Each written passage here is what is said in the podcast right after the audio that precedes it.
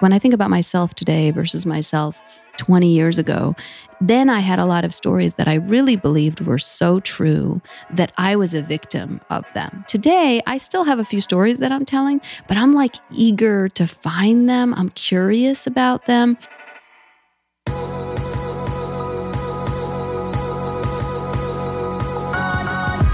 You're listening to the Almost 30 podcast, hosted by Krista Williams and Lindsay Simsek.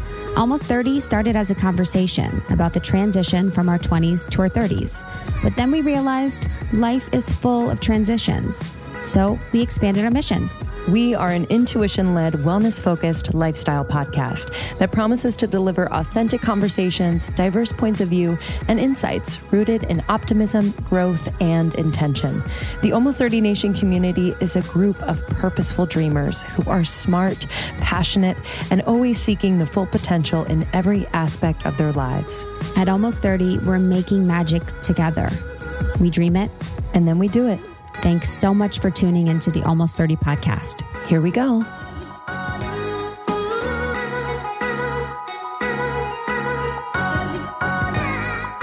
Hello. Welcome to Almost 30. Welcome to Almost 30 podcast. It's a wacky day in the studio. It's a wacky day in the studio. Hey, uh, you want to touch my hair more? I know. I've got Lindsay's hairbrush and I've been brushing. Stay steady brushing. Because there's no more room in your hairbrush because there's so yeah. much hair. Oh my gosh. Well, my hair was so greasy yesterday. I don't know why. Oh. You you saw it. It was like a slick back. Justin's Yeah. like, Did you wash it right now? what's today? going on? He's Yeah, like, what's going on, Colin Farrell? Yeah, I, wa- I washed it today. I don't know why I'm so greasy. Hmm. Just on the hair, though. I think I was just overly moisturized. Um, this is kind of random, but when I was really blonde, you had to use so much moisturizer because my hair was so porous. And now that I'm darker, I don't need as much conditioner because my hair is less porous. Oh yeah. So that's why it's like I've been still using that same routine as when I was really blonde and it just gets greasy. I actually now just use a little dime size. Really? I never followed that rule before, before but now I do. Because then it just I my hair will never dry Yeah. if I use too much conditioner. yeah, that's true. Really groundbreaking conversations here on almost 30.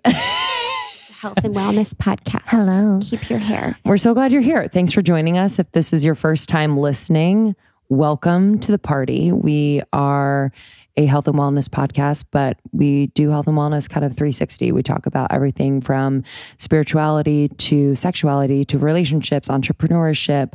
We just want you feeling like your best and feeling like you're not alone. So we have an incredible community. You can meet some of them in the Almost 30 Secret Facebook group. And you can also meet them in person in real life. We have ambassadors all over the world who are creating community where they are. Ambassador programs pop It's off. Poppin'. It's been insane. So great. We love you all very, very much. Yeah, and we're so proud of you for doing everything. Lindsay and I were just laughing at the Justin Bieber post where he was apologizing about the fake pregnancy news. Yeah. One, I need Justin to have someone uh, edit his posts before he sends them out. It is a stream of consciousness like I've never seen before. In the post, it says, I truly don't any, want anyone to be hurt by a prank. Dot dot. It's like when I shoved cake into my little sister's face for her birthday, expecting her to laugh, but she cried. She's like one. you sometimes don't know who will hurt what will hurt someone's feelings, not to compare pregnancy with cake in the face, but it's just to paint the picture of not knowing what will offend. Wow. Stream of consciousness. Keep going. Hashtag prankster. Hash, hashtag Dennis the Menace. hashtag sorry. Hashtag truly. Is Dennis the Menace sorry? Did Hailey pr- did Hailey apologize? I didn't even Who check. knows, dude? If I were him, I'd fucking prank the.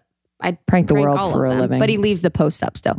I would prank the press all the time because they they are such Honestly, to yeah they've they fuck with, him you all the so time. Might as well. So hard. Might as freaking well. Yeah. Anyway, we had a, a really good comment slash question in the secret Facebook group. We always are in there kind of wondering what you all are, you know, dealing with and what we can talk about, any questions, topics. So today we had a good one. We had a good question. All right, we got a listener question. She sent us a lot of love at the top. And here's the question I have had a few arguments with my partner about magic and spirituality. Recently, I was talking about crystals, and he said, Do you actually believe that works? First, I want to say that he's an amazing boyfriend and I love him very much, but I'm wondering how you deal with spiritual conversations when your partner doesn't believe what you believe. What are your thoughts? Woo! I've had this so many times.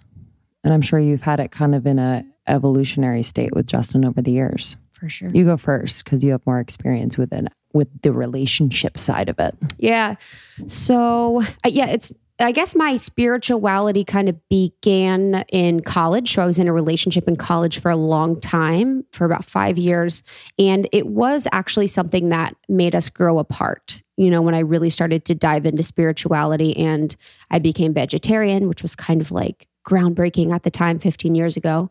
And it was, or 20 years or 10 years ago, whatever and no one else was really doing it. And then I really started to dive into like meditation and all of these things and read The Secret. So it was something that I felt like as I was progressing or going in a different direction was something that was dividing us and ultimately was one of the reasons that we broke up. So at that time, though, my approach with it and my approach in that relationship was very like my way or the highway. So I wasn't really understanding of their point of view or what they were doing or of their journey or of their growth. So I didn't really care if they were going to be doing what I was doing or not because I didn't really want to be in the relationship in the end, anyways. Uh, not to be savage, but to be savage. And then with Justin, and during the time when I was single before I met him, I really, you know, dove in headfirst to my spirituality. And with Justin, it's really grown.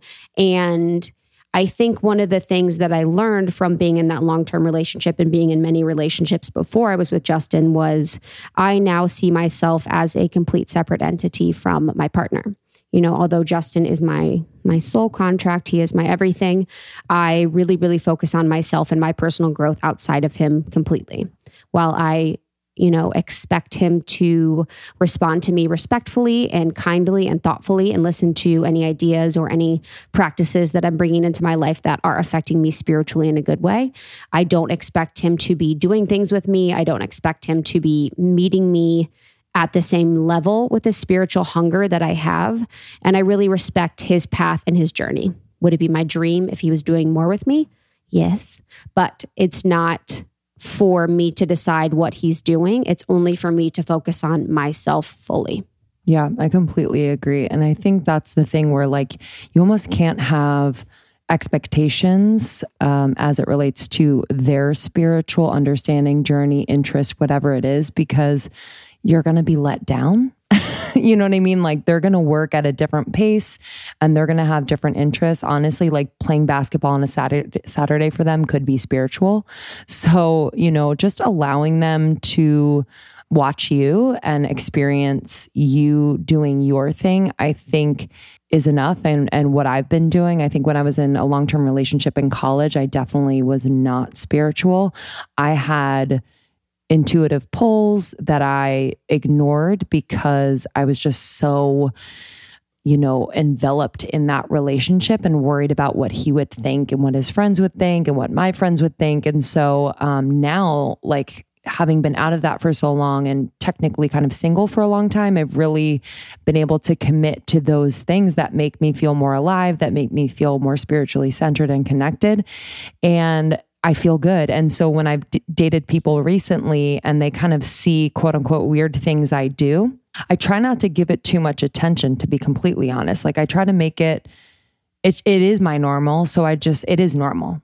So I, if if they're a little freaked out by it, I don't indulge that. If they're inquisitive, I'm happy to answer like questions and be playful about it in that way, but it's it's a non-negotiable for negotiable for me and they don't have to be just like you said about Justin, they don't have to be doing it, right? If they want to, like, I dated a guy last year and um, he had never meditated before and he, like, you know, lived by the water. I was like, this is fucking perfect and you're going to love me for this. So I'm actually going to see if you like this. and he did, you know what I mean? So it's like those little things. And then they kind of like uh, have a, a different appreciation for what you're doing.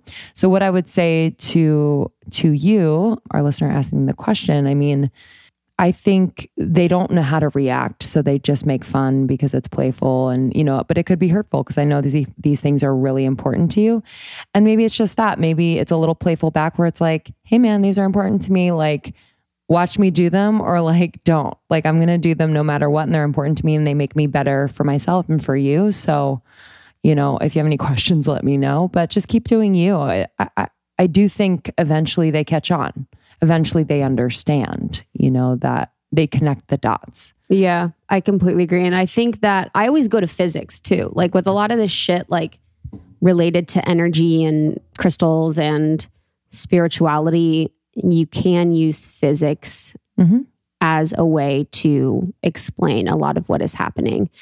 So now with quantum physics coming out with so much information and ideas, I think that's been really helpful for the spiritual community because now the quantum physics realm supports a lot of what the spiritual community experiences and believes. And it allows us to kind of come together and have an explanation for both sides. And then too, for Justin and I, we, I do, I get two activities a month. So I get two things that I could do with him that are kind of out there. So if that's like the two nights ago, I, I Reiki'd him and that was one of my activities a month. So like I'll get to take him to a sound bath or he he kind of pushes it where he'll be like, if I'm like, hey, did you want to go on a walk? He's like, okay, that's one of your activities. But hey seems, seems savage. But he allows me to do weird shit with him for two two times a month. And uh, then on the flip side too, I'm trying to be more supportive about basketball. and I'm trying to be more supportive about him doing whatever because I know that that's what makes him happy. But also, I think too, when people and, you know, guys in particular, especially if you're dating them, can feel an energy of insecurity about something when you're explaining it to them, it kind of makes them be like, what? You know what I mean? It's not, mm-hmm. like I'm getting an energy that you don't know why you like this or whatever. And you kind of just have to be like, I don't give a fuck. Yeah. Just be confident with yeah. it you know? And and join you know a subgroup in your area to talk about things like this yeah. or talk about it with us you know in mm-hmm. the community and almost 30 nation and we're always here for you. But um, and instead so of netflix and chill just do gaia and chill. Yeah gaia's the best. Gaia or even youtube. Youtube. Yeah they might get interested by like actually seeing yes. some things explained like you said scientifically. Yeah like look at uh up look up shit about the pyramids is yeah, dope. wild. Mars is dope there's a lot of stuff on the moon. Like if you kind of look in the world for different things, that it can be really interesting. I think for both guys and girls. Mm-hmm. So tons. Totally. That's a good one though. That's that can be challenging and can kind of like send you into a spiral if you don't know how to like yeah and if it's your first it. dabble into it. Mm-hmm. And crystals are weird, but they work. It's like kind of weird. They work. And I always think about with crystals, it's like, dude, the pyramids were made with like quartz crystal. Like there's uh, computers are made of quartz crystal. Like there's so much as far as explaining how crystals work that you could leverage as an example, but also don't feel like you need to explain mm-hmm. yourself. I'm trying to think of something weird that guys do on a regular basis that I'm like, huh? Yo. So many things. I can't even. Do you have one? No, it's just been wild at our house lately. Oh, yeah. We've been really wild lately. Tell me more. I don't know. We've just been like fucking wild, like just doing the weirdest shit all the time. Like, it's even, I don't know. It's just, I don't know. It's just so hard to explain, like, the pe- the things that we say and the stuff that we do. Like this morning, Justin like had his he had his leggings on. He's like wearing leggings underneath his basketball shorts. Yeah, yeah. And he literally tucked his dick in his back and at the front of his leggings. And was acting like a girl for like 10 minutes. Oh, it's just so I, crazy. I'm sure he would love you. love. I know 100%. Literally, I'm going to get broken no, up with, but keep I, it between us. I think a lot of guys do that. That's fucking funny. It was hilarious. That is so funny. And we were talking about this there's a podcast called The Big One, uh, which talks us that which talks to us about the San Andreas Fault, which is in California, and um, basically talks about the fact that a devastating earthquake could be coming at any minute cool. or in several decades in Los Angeles and Southern California. And then Justin was talking about how every 12,000 years or something, basically on in the earth, the poles have completely shifted and then shifted back. So there have been experiences and times when they found like woolly mammoths in the middle of the United States that, that have been flash frozen and they were in the middle of eating or something like that. And it was basically because at a few points in time in our uh, Earth's history, the poles have shifted.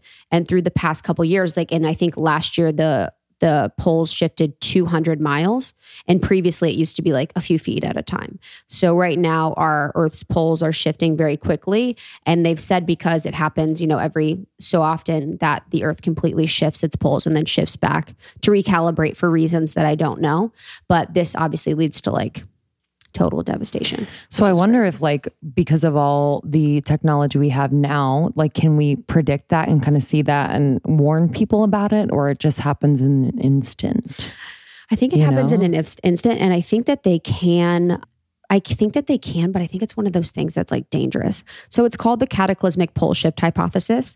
And it's a fringe theory suggesting that there have been geologically rapid shifts in the relative positions of the modern day geographic location of the poles and the axis of the rotation of the earth, creating calamities such as floods and tectonic events. So you can look that up, and there's a bunch of information on it. And they've said that we've had to update GPSs because of the the shifts Whoa. and there's just a lot that's happening. So I don't know if it's because of global warming or us moving closer to the sun, but really there's a lot happening and it was an interesting podcast to kind of hear about how people could prepare for that. Just subscribed. literally. Uh, Millana was like, it was so funny. We're like, we were literally hanging out for like two minutes and, sh- and we were like, all right, cool. So we're going to be doomsday preppers. Honestly, It but was crazy. But it was interesting. She was talking about, she's like, you know, if push comes to shove, like, why are we trusting in electricity? Like, why are we trusting in like all of these systems that we have set in place? Like, if something were to happen, you really should just be prepared for yourself. And like, we're like, Justin, I don't have like, all I have is powders in my cabinet. Like, I don't have a single food in there. Like, I would literally live off vitamins. I was thinking about that. Yeah. I was like, with the amount of vitamins I have, Vitamins, I could probably last for a collagen. long time. I know. Actually, you could last for a while. I'd be pretty glowy dewy. totally. Like the world would end and I would look you could reflect the sun and be like, there she is. I know, honestly. I would have long flowing hair and I would be Wow. eating vitamins. Wow. So That is scary. everyone have a great day. See you at the end of the world. yeah, enjoy your life. You have to think about that. I don't have an earthquake kit. Don't. And I I, live even know alone what too. that is. That scares me. Dude, I know. Um, I just would hope. Uh, well, I hope it's just like not that bad, and I, I I would be able to like be in the middle of somewhere that wouldn't and nothing would collapse on top of me. Of course. Do you know what I mean? Of course. You're like, hey guys, if there's an earthquake, I would just like to be somewhere comfortable, maybe out of town. Well, I'm thinking of like my little courtyard out there. I'm like, Yeah. oh, I guess that's kind of where I would run. Because I'm on the second floor, so I don't know. I don't know what happens either. I'm going to listen to the podcast. Yeah, especially for the LA ladies. Interesting. So It's another thing though. I'm just like, oh man, there's so much to there's so much to be scared about. yeah. You know what I mean? I was just like, oh, cool. Here's another thing to be terrified of, Mm-hmm. in addition to X, Y, and Z. Yeah. So, Anyway. Okay. okay. Enjoy that one. Uh, on today's podcast, we have Biet Simkin, one of our dearest friends. Yeah, she was dropping some major knowledge. Um, Biet is a dear friend of ours, like we said. She is a meditation teacher. She is a motivational speaker. She hosts events all over the world. Um, she is a powerhouse with a beautiful, beautiful story. So I would definitely search Biet Simkin Almost 30 in iTunes and find our first episode with her. We did it actually maybe in our sixth or seventh month of hosting the podcast. Mhm. And it was a really, really powerful episode. She's great too because you know she grew up with a father who was deeply spiritual but she combines like ancient wisdom that she learned from him with kind of this just like beautiful youthful energy and and people get it Yeah. and she's changed a lot of people's lives and she's a new mom she has one of the cutest babies i've ever seen The most beautiful it's baby. too much I didn't want to hold it. I didn't want to hold her a lot because I didn't want to get too attached. Mm. I honestly was like, I, I can't do this right now. I can't love you too much right now. yeah she has these cute little She's eyebrows beautiful. She's so beautiful. and in this episode, Biet dropped tons of knowledge. We talked a lot about how she breaks a lot of her negative thought patterns, um, which I am fascinated by. We talk about how she brings abundance into her life. Uh, we talk about the new book. We talk about motherhood, how that was a very spiritual experience for her. So we really um, ran the gamut with topics. But you know, I was just blown away with some of the things that she said during our interview. Yes. And her new book, Don't Just Sit There, is on Amazon now. So order it. And you can also order the audiobook version of it, which she recorded herself. And she has such a beautiful, soothing voice. And her music is rad too. You can find her music everywhere music is sold. So iTunes, on Spotify, B I E T S I M K I N uh, is how you spell her name. But I just love her. Yeah, so me too. much. So enjoy this episode. And then for announcements, just really quick for us, we are in London in the next couple days. So make sure to buy your tickets for the Peta Kelly event that we have. We have an event with Jenna Zoe, which is going to be a human design event where everyone will get a human design chart and we will teach you how to read charts. And then we're going to have a healing day with Millana Snow, and that's going to be on the weekend. So make sure to come to those events if you're in London, invite your friends. We would love to see you. Yeah. And even if you have like, if you're in Europe and it's really easy to get to London, maybe you make a trip with your girlfriends. You know, we just would love to hang. So almost30podcast.com. You'll see our new site up there. Uh, go to the tour events tab and you have all of the info. Um, okay. We love you all. We love Share you. this episode if you love it. Rate and review on iTunes. We'll read a review on the other side of this and we'll talk to you later. Woo!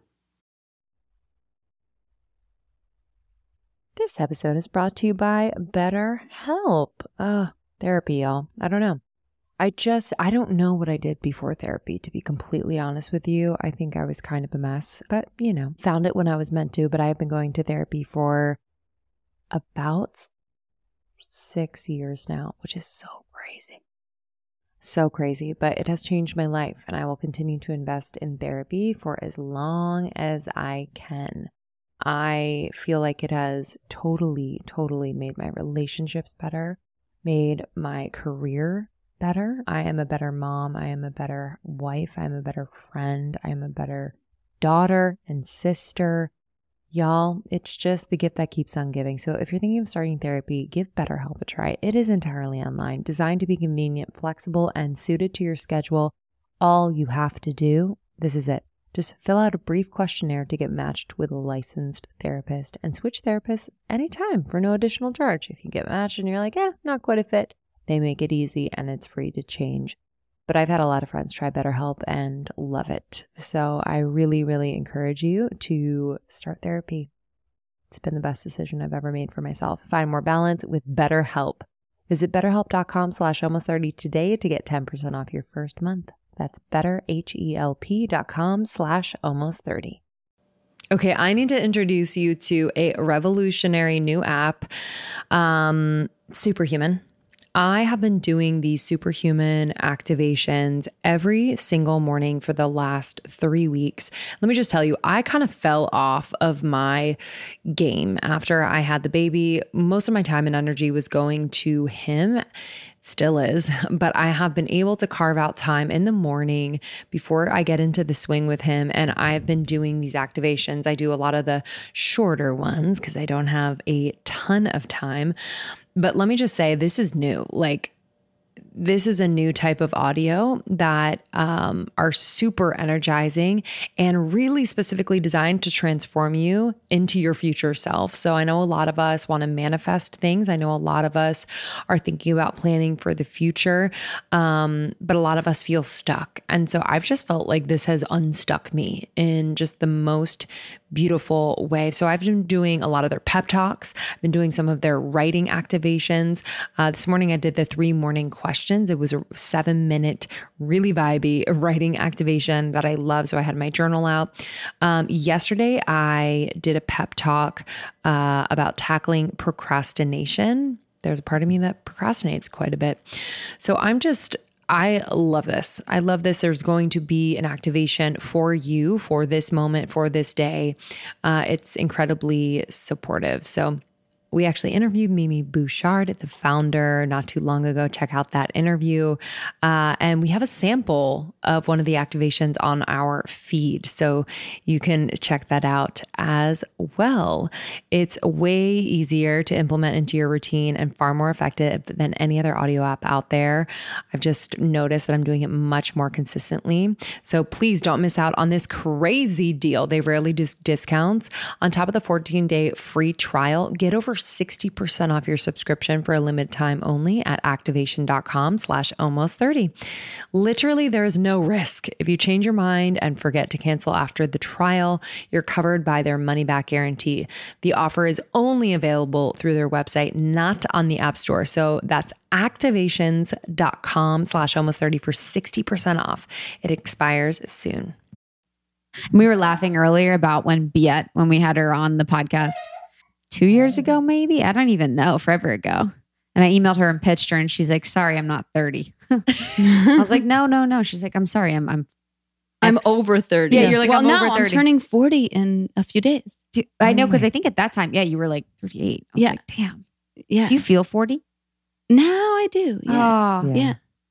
I can't wait to be 40. Mhm. Very weird. Yo, It's like a weird thing. yeah, life gets why. better. It does. you get older, It does. To be honest, I think as women, I, I probably as Mm. men too. Men get like even better looking. I think we get better looking too. There's this thing that happens Mm. when we like are more in our bodies Mm. and confident. Hopefully, if that's kind of how it feel goes. that. You know what I mean? Yeah. Oh yeah, for sure. I don't know if I look better, but I feel You like do. I. I mean, I Mhm. feel so embodied. Yeah, I didn't feel Oh. embodied at 30 at all. I was And like, how was pregnancy as far as like embodiment? Was that like insane? It was so amazing. It's much easier to be embodied when you're pregnant. Why? So because you've got a fucking baby inside Yeah. of you. Am I allowed to curse? Yes. No. because because um I didn't know maybe you had like listeners in like India or something. There's someone I did a podcast once and they were Wait, like, "Well, we have uh we have a, a very intense listener base in like India and They don't like they cussing? don't like cursing." I don't know. Oh, I was like, wow. I didn't know. Well, Oops. I'm sorry. we probably do have Yeah. listeners in India. Yeah, honestly. Whoops. Love Hello. and respect. Yeah. So it's easier when you're pregnant. And everyone was like, all your food problems and like body issues will just go away after this. And because they went away while I was pregnant, all my like food and body stuff just was gone. And then as soon as I had her, it came right back. Really? And it did. And I was like, fuck, they said this wasn't coming back. And, but now it's gotten better. But to be honest, for me, it's gotten better because I like follow a very strict regimen and that works for me everyone's different. Some people like to like, you know, eat a lot of ice cream and that makes them feel beautiful. Like I can't do that. I'm an addict, you know. Yeah, I feel that. Because you, what what is your regimen then?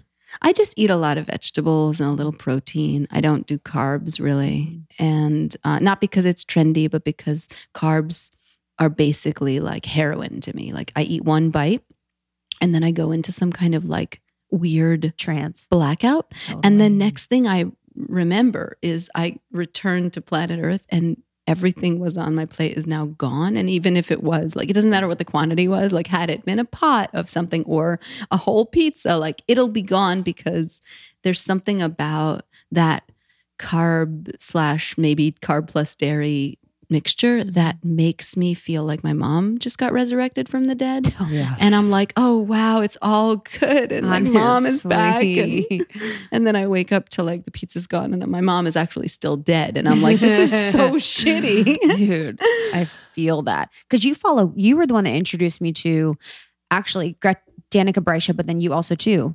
Geneen Roth. Geneen right? Roth. Yeah.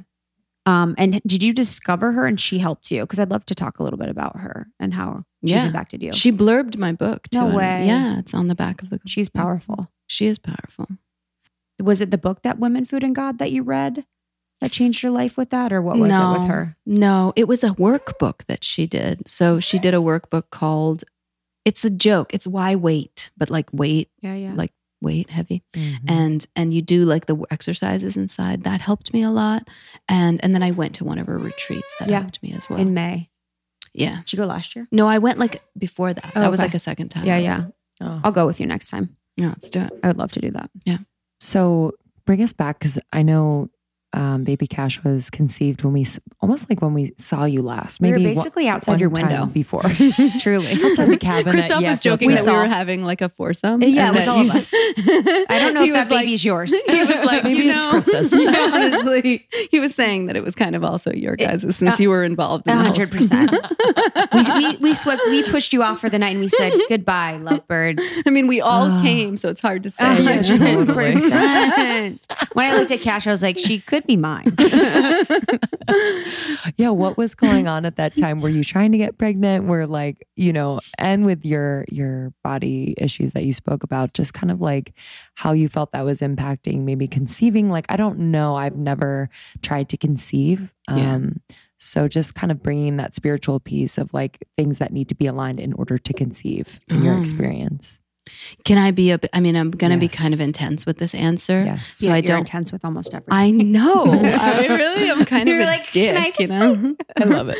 well, the thing is, is that there's a lot of listeners too who are listening to this, and they're probably having these kinds of problems. And so, what I'm going to say is going to sound a little aggressive or insensitive to the to that plight. So, I want to, you know, kind of caveat and say, like, I'm I am sensitive to all people's problems, mm. including my own. Like, I'm not, I'm human, but I didn't have a belief around this. I did not have a belief that I have trouble conceiving. I did not have a belief that my body was in any way like I, you know, I had what they call a geriatric pregnancy because after 35, apparently that's what it's called. No. Wow, that needs to change. Yeah, wow, it I really- can't wait to have a geriatric pregnancy. Honestly, I'm going to have a geriatric wedding. I'm gonna get a sweatshirt that says geriatric preg.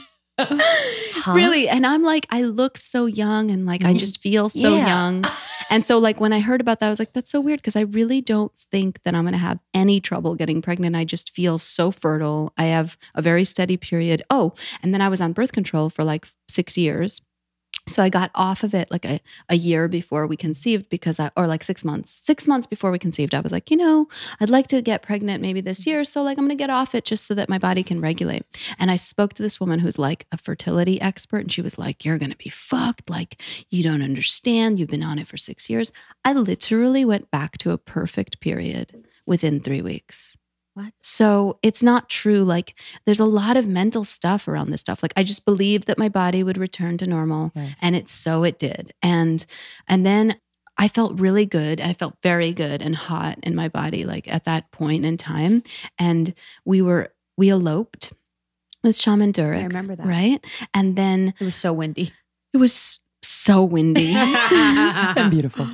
it was like we were like let's get the fuck out of this Yeah. beach. But anyway we we left and it was such a beautiful time. And then we were like let's go to yeah field trip. And christoph was considering flying home but then he was like no i think i'm just going to join you. So he changed his flight came with me to yeah field trip and we made it kind of like a faux honeymoon almost. And then and i turned to him and i was like hey babe like i'm ovulating according to the app. And he was like you want to bang? And i was like sure. And we had sex once and then he left for New York. And two weeks later, I saw him. I was totally pregnant. So there was no trying. And I also just don't believe in trying. Like, Yeah. what's to try? Like, fuck your fucking partner on the kitchen floor. Like, you want to get a fucking baby?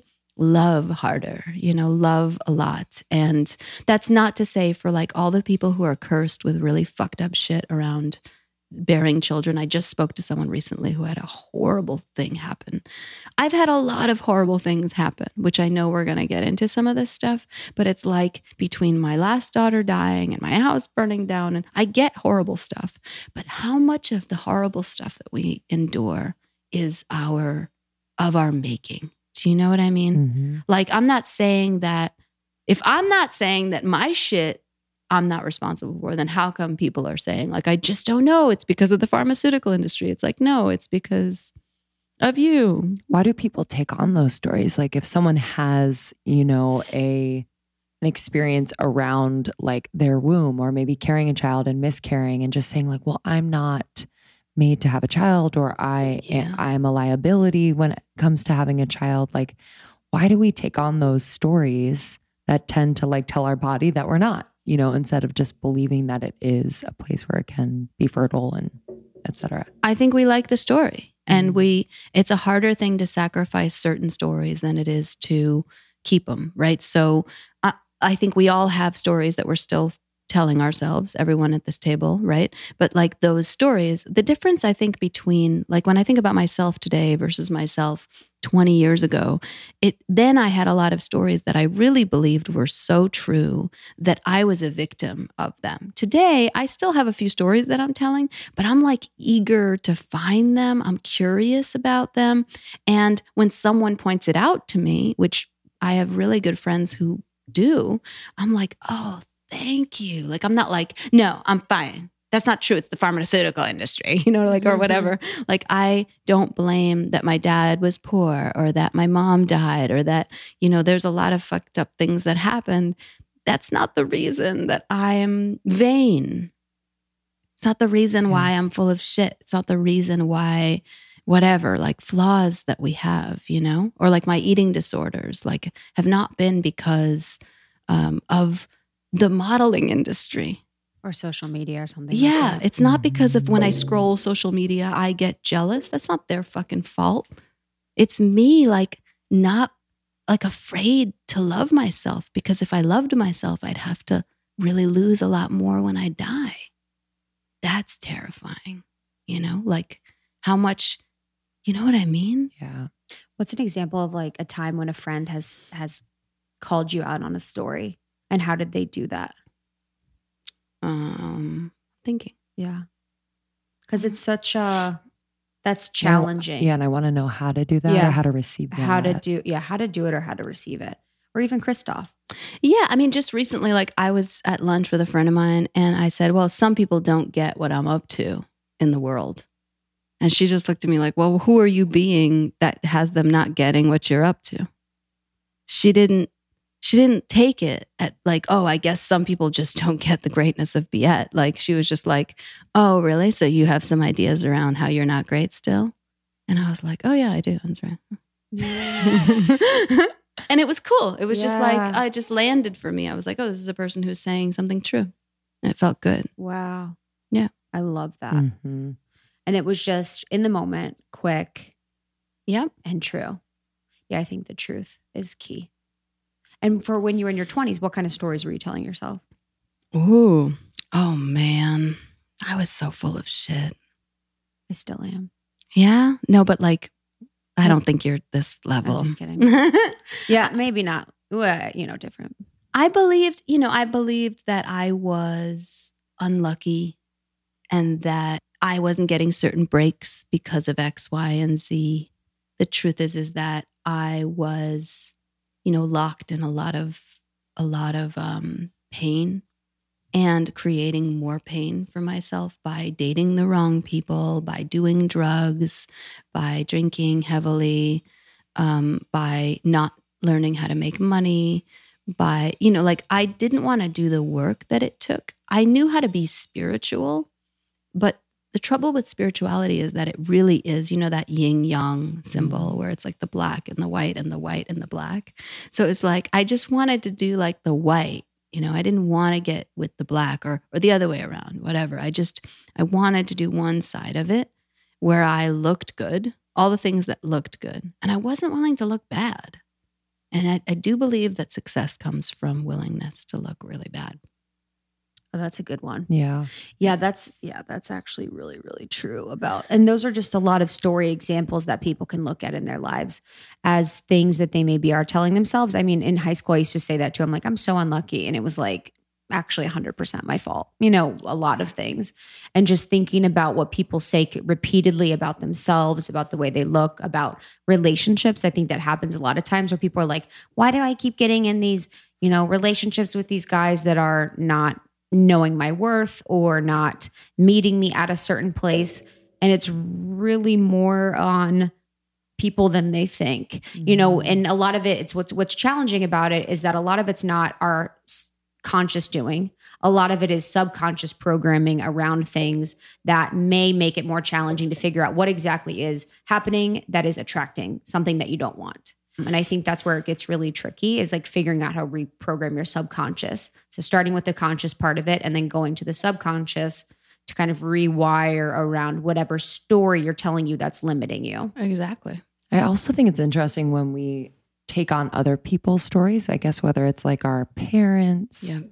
or even at a certain age, like our friend group, it's kind of easier to take on that like community narrative rather than have your own. Have you ever experienced that? Yeah, for sure. I mean, I was just talking to someone about this, and I mean, my father had, he used to say, like, you know, my dad didn't believe in money, and he was just like, I don't care about the money, you know, and he what ended up happening was he had a lot of clients who had money, you know, and he would say, "Oh, well, like they have so much money and they have so many fucking problems." And like he had these ideas that like Uh, money equals problems. So I think he kind of kept money from himself as well. And I oh, I always believed his bullshit, which was that he just didn't care about money, which may actually have been true for him because he was so like woke in his own special. He was a really eccentric guy. So maybe that was true for him. But I took it on when I was older and I said things like I just repeat I mimicked him and I said like, you know, people I didn't say it with that Russian accent. Honestly, like, who are you? I was like, I want you to. yeah, honestly. I was just like, hey, you know, like rich people are fucking evil. It's and part like of the, vibe with yeah, the- music and the, what you were doing. Like fits the vibe of that. yeah, You want to be struggling yeah. in a way.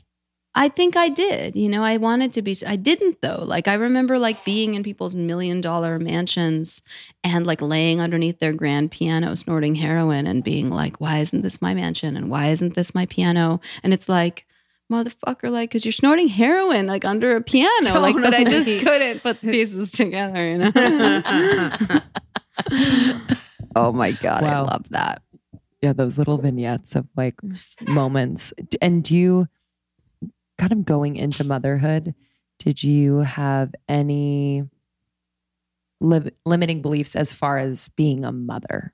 Like people from the outside see you. I mean, we were like, I don't think I've ever been more excited for someone to become a mother than you. but like, but you know what I mean? So like just anything inside of you that was like, oh my God, am I ready for this? Or oh my God, you know, fill in the blank. Yeah, I uh, my mom died when she was 39. I had a baby, this baby, when I was 39. I'm turning 40, which in my mind, like I know that's like this Saturday, and forever who is listening, obviously it's not this Saturday, but whatever. Like the point is, is that it's really coming soon, and I just have a part of me that's not quite certain I'm going to make it because my mom died at 39. So I was very scared about becoming a mom because I, I didn't want to leave a child here motherless. And I, I had a lot of beliefs around myself dying. I thought i was going to die during labor. I thought it was i just really couldn't quite grasp how i was going to make it. And i had a lot of help thank god. You know i have people in my life that support me and you know i turned to them and would say like i think i'm going to die. And they'd be like haha you're not going to die. But i said that probably like hundreds of times during the pregnancy.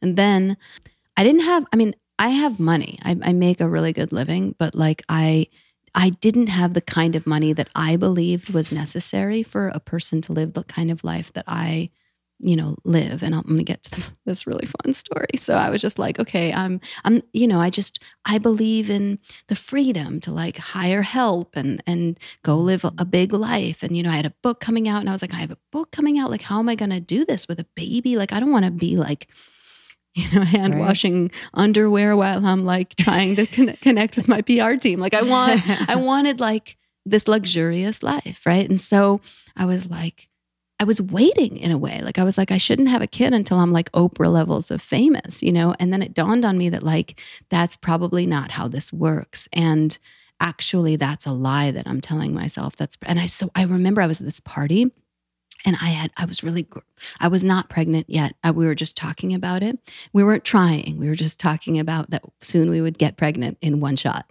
And so I was like talking about it and I was like, "Oh god, I'm not Oprah levels famous." So I shared that with someone that I'd never met before like at a party, and they were so horrified for me. Like they were like, "Oh my god, Biet, like that's that's so and they tried to console me like they were like that's so like dark. And I was like, you think you're telling me something I don't know? Like I'm sharing something with you that's obviously not something that's something that I would want to hide from everyone. I want everyone to think that I'm rich and I'm fucking perfect and that I'm Oprah levels of famous even though I'm not yet.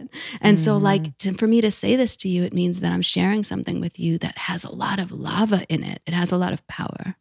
And it was weird because I shared it and they did the thing that I thought they would do which was try to mm-hmm. like console me which I was just like you don't you're not getting what I'm saying here. Yeah. This is like some real shit. And I walked away feeling so empowered because I was like, all right, all right, cool. Like now that person knows that I'm not Oprah levels of famous, even though, like, in my mind, that's like the most embarrassing thing. Anyway, the point is so then I was like, go forward. I remembered that I had this contract with the soul, and I was like, I'm going to have this baby.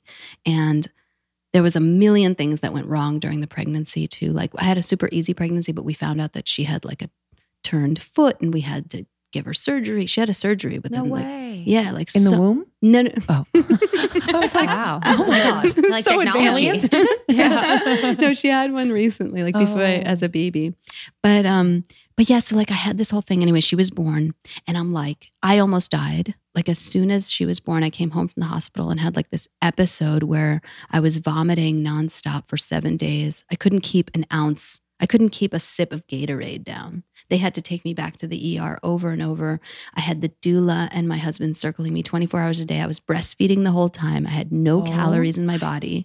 I looked like Angelina Jolie. I know it's really, really difficult, but like I was, I honestly prayed for death that week. Like I've never, like, I looked up to what I call God and I was like, if this is how it is, like, I'm good. Like, you can take me. And I really was certain that I was going to die because I'd never been so sick in my life. And I do believe that came from the belief that Yeah. I was to die Yeah. and also a processing of the grief of losing my last daughter. Oh. And having been cut open in the exact same spot, I think really opened up this like wormhole. Wow. And so then I made it. And of course, I made it in like the most Biet way. Like we're sitting at the ER and I've been vomiting for seven days straight. I'm on like an IV drip, and my husband is sitting next to me having a meltdown, like trying to call for 24 hour nanny surveillance while I'm getting admitted to the hospital because I may die. And all of a sudden, I turn to him like Robocop, and I'm like, Is that rice? And he was like, Yeah, it's basmati rice from the bodega. And I was like, I'm so hungry. and he was like, What? He was like, Do you want some? And I was like, yeah, I'm so hungry. And he's like, okay. and I like grabbed it from him and started shoveling You're it like in my carbs. mouth. Hell yeah. And your body's like, I gotta yeah. die to get carbs. yeah, apparently. So I was like shoveling it in my mouth. And he's like, slow down, babe. Like, you almost died. Like, you haven't been able to eat anything in a week. And it just ended. Like, in that moment, it just ended. I am juggling quite a bit lately. I have a new baby, um, six months in, and uh, we are finishing our book and running a business and a marriage and a house. And um, it's just a lot, but everything is all good and just my dream, but it's a lot. But I have found that if my health routine is on point, then everything runs smoothly. And one huge piece of that routine is my supplementation. And Cymbiotika has just always been a constant in my routine. Uh, if you haven't heard of Cymbiotika, they are a health and wellness company that does everything with intention. I mean that from the bottom of my heart. Like I know them. Shervin has been on the podcast many times. I just have seen how passionate, how incredibly intelligent, how dedicated he is to creating products um, that are clean, plant based, uh, without toxic or harmful chemicals, which we need more of that in the world. Um, so let me just run you through what I'm taking. Um, I take the vitamin D3 K2, it's the liposomal form. I just squirt 12 little pumps in my mouth every single morning. I also take their B12. Um, I'm also obsessed with the liposomal vitamin C. I have these little packets, whether it's winter or whatever season. It's obviously great for immunity, but it also um, is amazing because it has biotin, one of nature's most beautifying ingredients. Uh, so I've seen an improvement in my skin, hair, and nail growth as well. I do have mom brain, um, but I'm doing my best to just support my brain health in any way. So, for brain health, focus, and memory, I really love taking their liposomal magnesium L threonate. Um, it's an innovative form of magnesium that is able to cross the blood brain barrier. It supports brain health, mood, immune system function, and overall well being. It's incredible and tastes amazing. It's like this yummy vanilla cream flavor.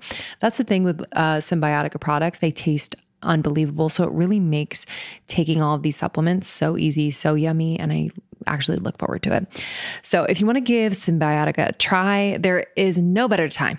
Right now is the time. Cymbiotika.com, C Y M B I O T I K A. Use our code almost 30, 20% off site wide. So major. And then when you bundle and subscribe, which I highly recommend because you never want to run out of anything, uh, you're going to get an extra discount. So just do it up. Cymbiotika.com and use the code almost 30 for 20% off site wide.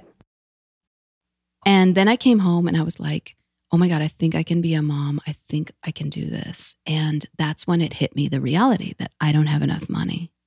And I was like, well, not enough money, whatever. I make a lot of money, but it was like not what I envisioned. Mm. And so that week, I just opened up my heart and I doubled my income. No way. Yeah. How? I mean, like I did a bunch of things. I Yeah. did a bunch of things different, but like a lot of changes occurred right then and Yeah. there. And it was like all of a sudden I just got all these like speaking gigs and like weird Wow. opportunities started coming in and people giving me like $20,000 bills for like, you know, the work that I do. But just it wasn't like it just started flowing. And I think it came from me deciding that I don't have to be Oprah levels of fame to have a baby, that this baby can be the vehicle that bring energetically that brings all the wealth in. Wow. That's insane. What was the baby foot surgery? She was born with a club foot, so her foot was like turned in. Mm. And so they had to, and yeah, it was just like Yo, that- horrifying. what? Like, no, no. No. Could never watch a baby get put on. We had to watch. No, she wasn't being put under. They Oh. like, yeah, she was a she was awake. She, they just like numbed her little leg, and Good. Oh, wow. Baby surgery. Oh, it was like a muscle thing that was pulling. yes, Got it. Got it. Got it. I thought it was. and it was like four, three full casts on her leg, plus of that, and now she wears these orthopedic boots at night. No, sexy. God, what a freaking doll. so I'm so interested about this, like, kind of, you know, this source of abundance, like, not specifically what it was, but just kind of like how you shifted or how you believe you shifted your your mindset to let it come in. Like, was there a letting go of a certain kind, or I, I just kind of want people to understand because a lot of girls have been asking about you know, manifestation as it relates to money, as it relates to love, but just kind of like the shift that happened, however subtle or big. What did it feel like? Yeah, it felt like, you know, I remember I had this coach many years ago, and she used to say to me, she was like, "Be it." She's like, you need to get connected to your results. And that's, I mean, that's like the best invitation I could do of her. But she was just like, you need to get connected to your, you were disconnected from your results. And I just know that for me, like, I don't know if you guys can relate, but like, I really have a disconnect sometimes from like the reality of who I am and where I am in the world and what I'm up to versus what I think. You know, that I'm like in my mind, like, because Every I'm day. always comparing myself to who I'm becoming. And so I'm like, well, I'm not like at Madison Square Garden guiding 20 through- 20,000 people through a meditation yet. So it must not be true. But, and then I'm like comparing me to me. You know what I mean? And so I think I just got it. I got connected to what an epic show I'm putting on in the world. And something about giving birth to her and the courage that it took to give birth again after losing Ula, it was like it it opened up this fierceness in me. And I feel like my my entire meditation sequence changed in that moment too. Like somehow I started incorporate I was like, oh, I'm gonna grab these breath work exercises that I've been only doing with private students. And oh, I'm going to grab this anger practice that I've only been doing with private students. And I'm going to do this, I'm going to do that. And I just put them all together and I started doing it live. And it's, it literally turned into like this rock and roll concert. And people were like screaming. Like it was just, and I've done, now I've done like four experiences with like about four or 500 people since then, all since she was well not since she was born but she was since she was in my womb and like it's like i don't know it's just next level Did you like connect with her at all? Like, did you talk to her when she was in the womb? Like, you know, just be, even like in your mind's eye, just being like, hi, I love you. I see you. Like, what was like the connection that you tried to cultivate through pregnancy? I didn't connect with her actually until Really? she was born and i felt like really like bad like a bad mommy you know like i was like wanted to like rub my belly and be like oh god i'm so luscious and like filled with life i didn't feel like that so instead i connected more and more with my own mom you know that's the thing Damn. Mm. How so? Well, she died when I was six, and I just have always felt like she wasn't, I felt like she didn't love me, or I felt like if if she had loved me more than she would have stayed, or like I felt like I, I was a bad kid for like not keeping her alive. I don't know what, you know, a six year old comes up with, but that's what I came up with. You know, she died. And when I met my daughter, which was when she came out, I just got it. It was the first time I ever really realized how sad my mom must have been to leave the planet and how heartbreaking it must have been for her to break up with me. And all this time, I'd been thinking that she left me and thinking about myself and, well, woe is me, like motherless child. Meanwhile, it's like, how hard must it be to be a young 39 year old mom and have to leave a six year old daughter behind, knowing there's nothing you can do about it because you've got pancreatic cancer. Mm. Wow. That is a shift. It's a real shift. Wow. And I, I just feel like I love her more than I've ever loved her. And I've started really giving her a voice. I feel like my mom had some things to say. And I feel like I get to say them for her. And ever since I like got that, it's like everything has been so much more powerful in me. Mm. How have you do you connect with her in meditation or dreams or how are you like this this experience are you just getting downloads of this information or what what's the process for making this connection with your mom? Um I mean originally it was a friend of mine channeled some stuff to me saying you need to talk to your mom like she heard it from her channel and I was like okay and I heard her. You know when you hear someone they're like oh you're saying something true so it was like that and um and then I, um, yeah, I pray all the time. And I just say, Mom, please speak through me. Please be with me. Yeah. Mm. It's beautiful. Has your relationship with Christoph kind of evolved as baby Cash came into the picture and just as you've kind of found a different type of power too, like you just mentioned? Christoph, I love him.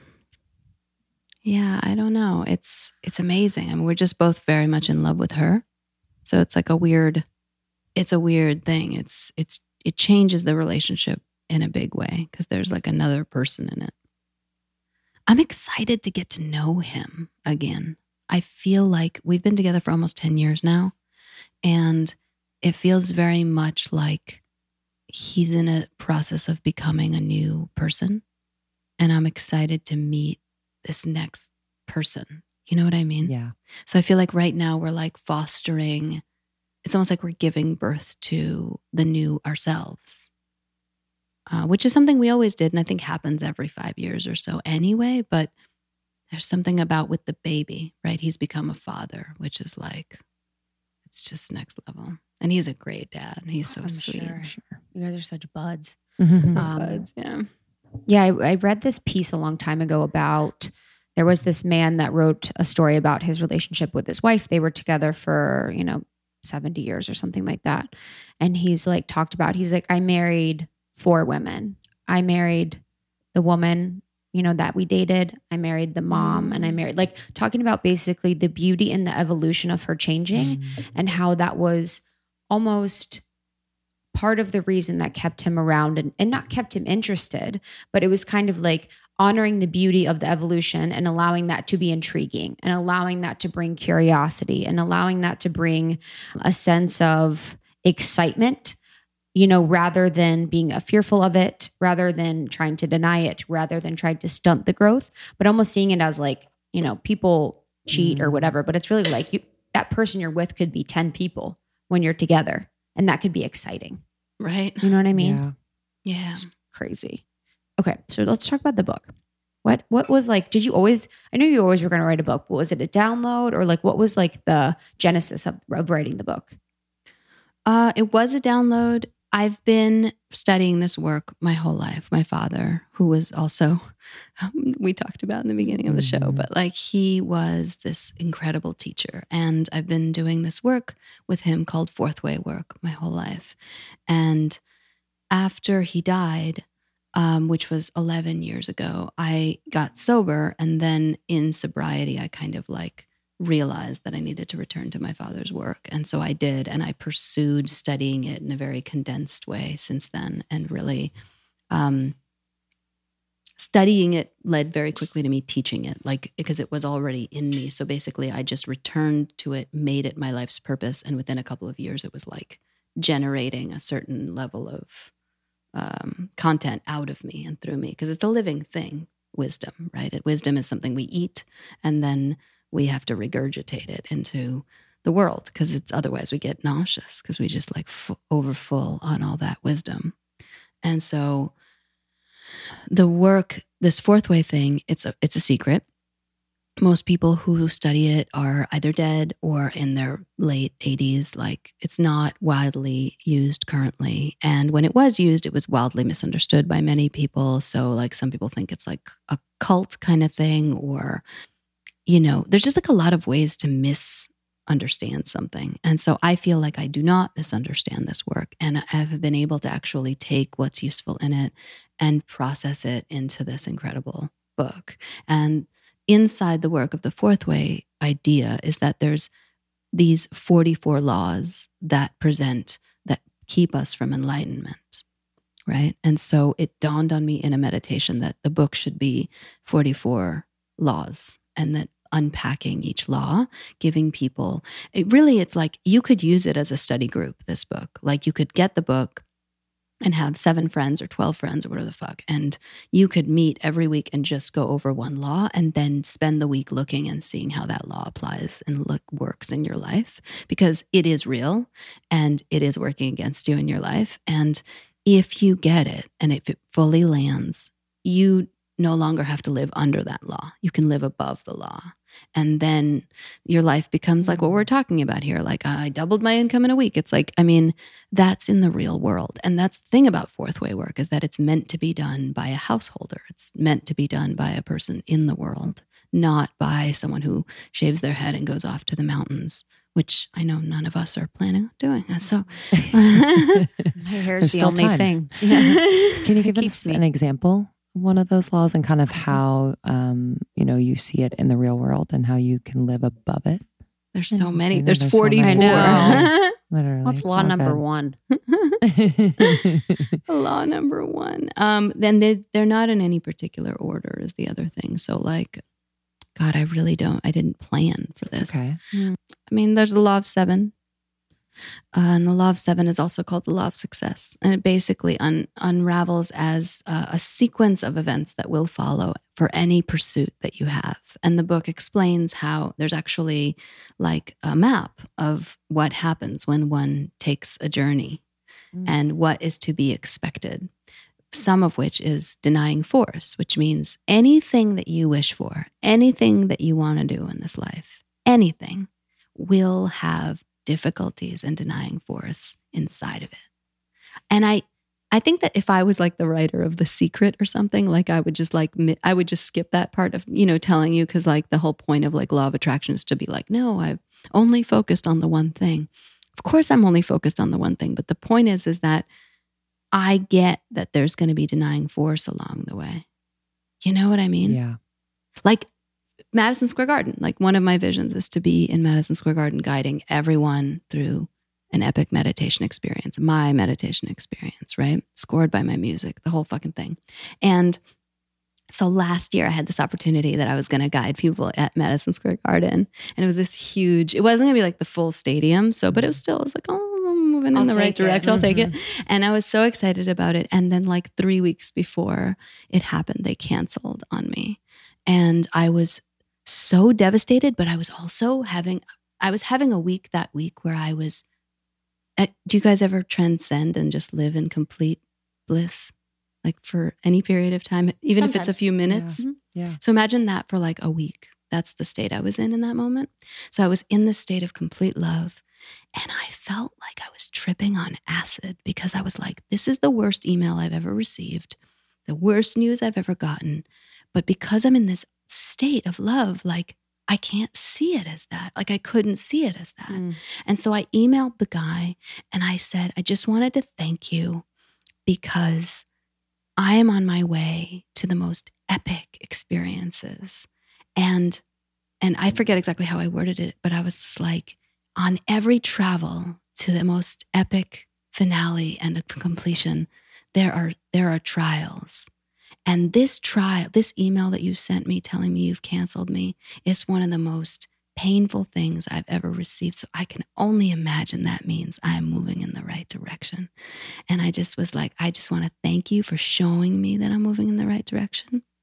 And I thank you and I love you. And may your event be like blissful. And if there's still room for me, like, let me know. I will like Mm. hop on and be right there. And it felt so like Mm. Empowered. Like I didn't feel like, oh, like you didn't tell me and there's three weeks to go and you owe me like, you know, this money. Like nothing. You know, I was just like, You just got it. He's like, all right, lady. you're like having this moment, you're like, thank you so much. He's like, got it. Yeah, but it's But I uh, love yeah, that. that's the underst. It's like the immediate understanding. It's It's like almost like it gave you that blissful feeling and then gave you that news. It gave me, yeah. You know what I mean? Like the blissful, it was like, okay, we're going to put you in this state where you can see clearly. right. Do you know what I mean? Well, it's interesting because so this law of seven is is is designed in such a way, and we don't know about it. And so most people spend their whole life in the very first epoch of that travel, right? So they're like, I've got an idea. I'm gonna write a screenplay.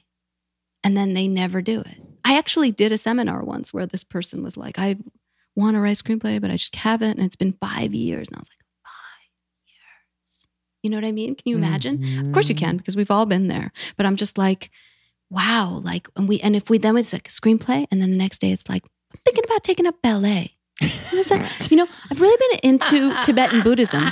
And then it's like Tibetan Buddhism one day, ballet the next day. Now I'm getting into five rhythms. Now I'm doing this. Now I'm doing that. Now I'm gonna go do an ayahuasca trip. Like, okay, I get it Mhm. but you're not fucking finishing. There's no finish line. You know, there's no clarity of purpose, you know? And so I think all of us have a dream that actually has legs. And then I believe that people like Michael Jordan, like when they were like flying through the fucking air to do crazy shit with that ball, like I do believe that at some point along their journey, they were faced with a similar experience, similar to the email that I just described, where it was like, not gonna happen you're a fucking loser. Who the fuck do you think you are? That moment, definitely. And then somehow they were able to see it differently. It's like almost like Alice in Wonderland. It was like turning it on its head and being like, what if this doesn't mean?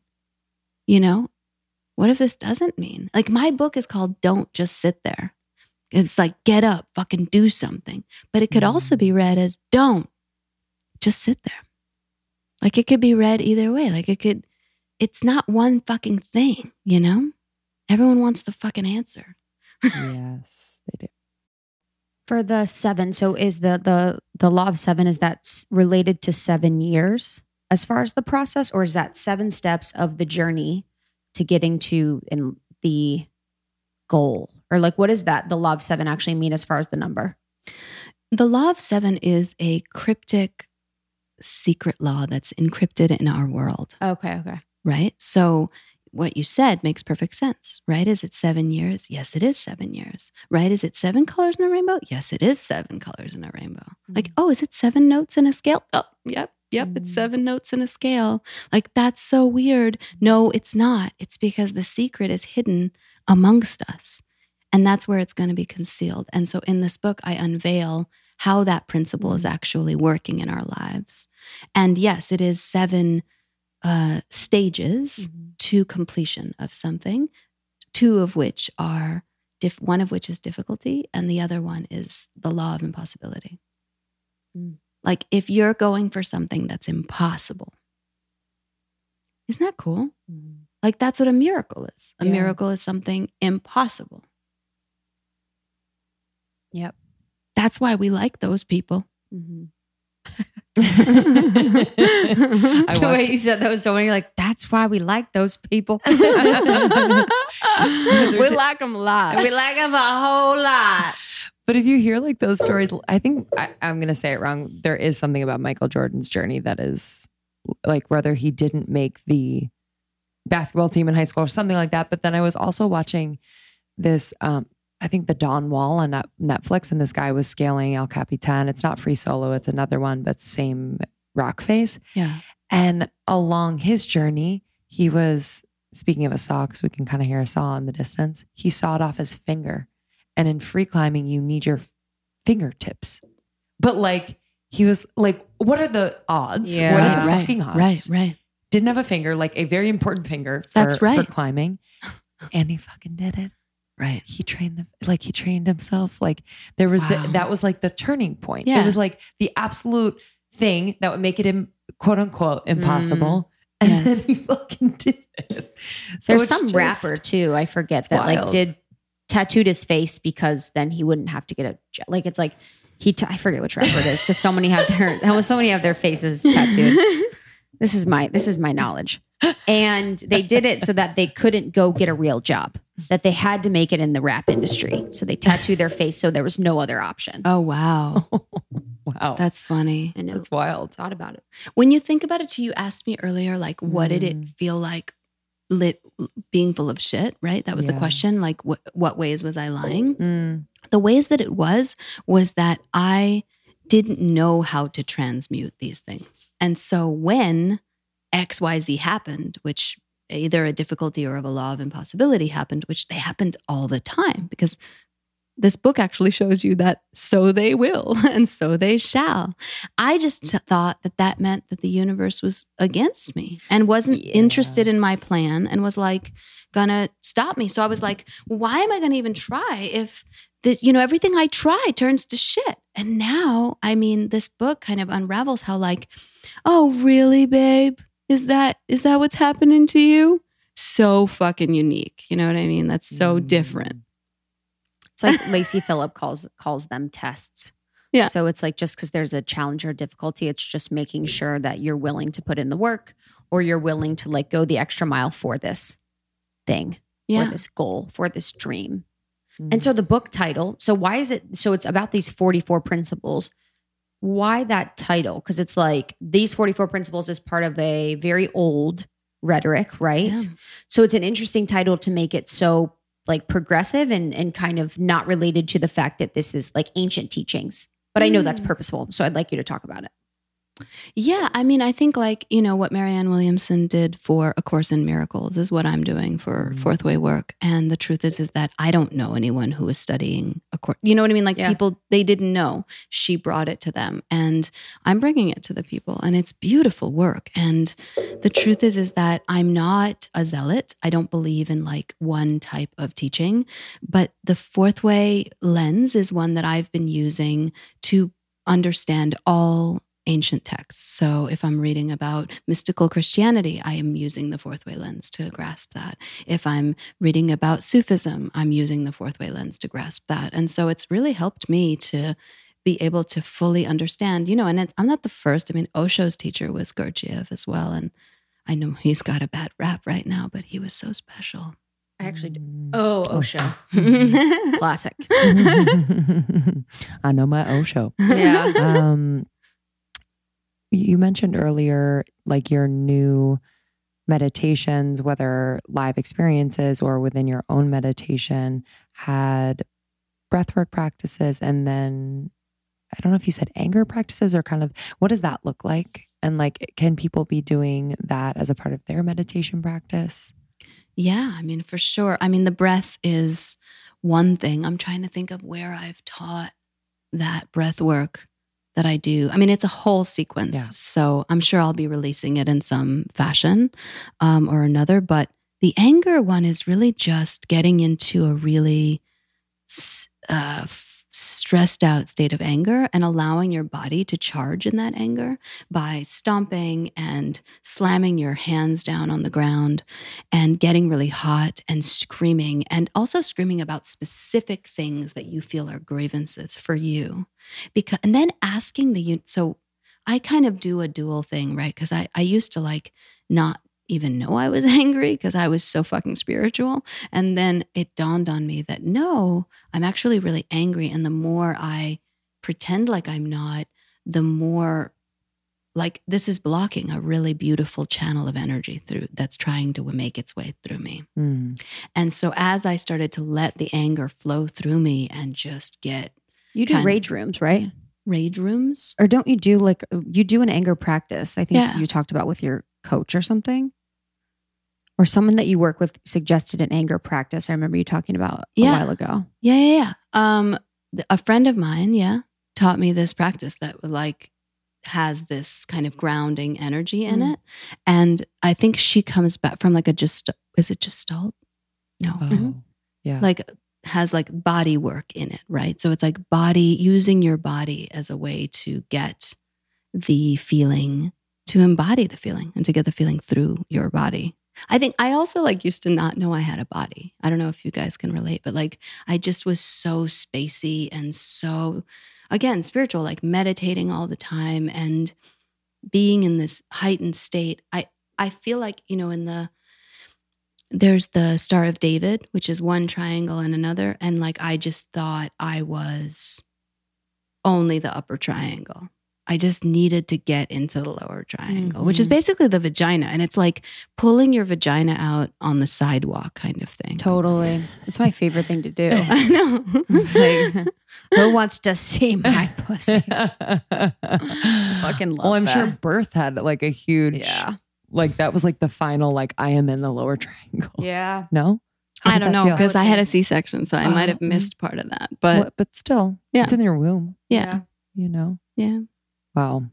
That's incredible. Yeah. Cause I, I think people think meditation or that time for, the, for themselves to go inward has to look really peaceful or like look a certain way or sound a certain way or feel a certain way. So it's, it's nice to hear you say that. And it's kind of liberating to know that like your practice can also be super intuitive. And like if you're feeling some sort of way one day and you want to move through it Yes. in, in that way, like get heated and Yes.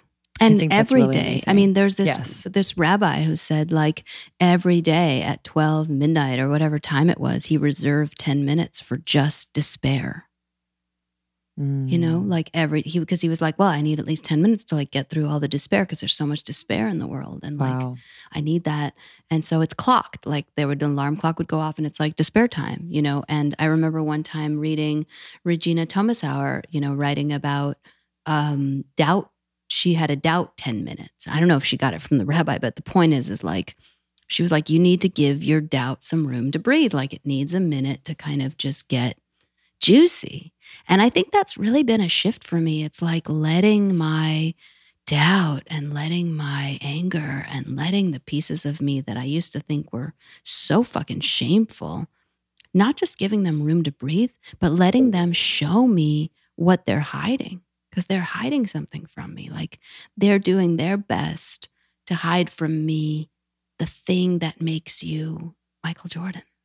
And I think I, I think all of us have this tendency to be like, ah, I don't want to look. So we run away from the thing that makes us great. Meanwhile, the thing that makes us great is right behind this anger, right behind this shame, right behind this doubt. It's right there. And and the more you can get facing it and like by chewing your teeth right into it and then like turning towards the world like Ozzy Osbourne with like a mouth filled with blood and just being like, like, like, I just fucking hate that motherfucker. Oh, that's the other thing. It's like you can eat it. Like doubt and fear and rage, they have their like bloody car. You can uh, get in there and you can really juice. There's food in there for you.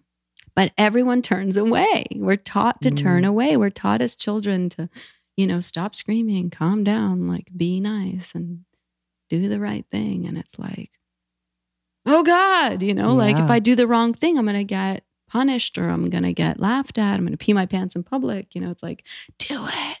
Like pee your pants in public. Mhm. Just for fuck, just like for the fun of it, you know, just see what happens, you know?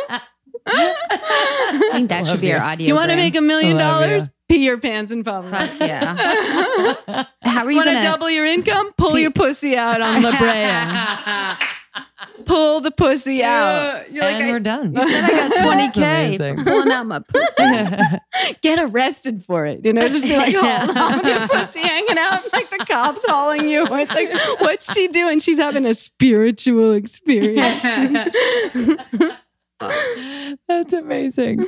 Oh man, I've loved talking to you. And I, love just like I love that, you know, we can see you and you are so real on social media and you're just you are you. But I also just to hear you and and from however many years ago, two and a half years ago to now, and just how even you've evolved even more. Like just for someone who is so evolved to evolve even more and and to be so human through it all. And Um, I just I know that our listeners are going to really like see themselves in you. And I think that's a gift that you have as much as you are up here, like you you are you do you are in that lower triangle and mm-hmm. people do relate to you like that. Yeah, you dropped bombs. Mm-hmm. Thank bombs you. on this one. so good. Mm-hmm. For the book, where can people get it? Yeah, Amazon.com Amazon, is a good place. And it's called Don't Just Sit There. And I mean, are you guys going to have like a link associated with? Mhm. But yeah, it's Don't Just Sit There. And there's also going to be an audiobook coming out. Are you But gonna do it? great. I don't know when this is, is coming out. It's coming out soon. hmm The when the book's out now. No, it's coming out April 16th. Okay. Okay. Yeah. Okay, cool. When time is um are you doing the audio? Yeah, I did Cool. the audio. It's done. Oh, it's coming cool. out. So if you buy it now, you'll also get that on April Oh, 16th. cool. And pre-orders are like recommended so that I can become a New York Times bestselling author. Yeah. Wow. And what about your music? How's music? Yes. I mean, we listen to your music all the time. Oh, so thank you. Always wanting more. I'm so excited. There's definitely going to be new music. I Cool. kind of needed to birth this baby before I, think birth so. new music, but I just worked on a record, like on a song with my friend Brandon.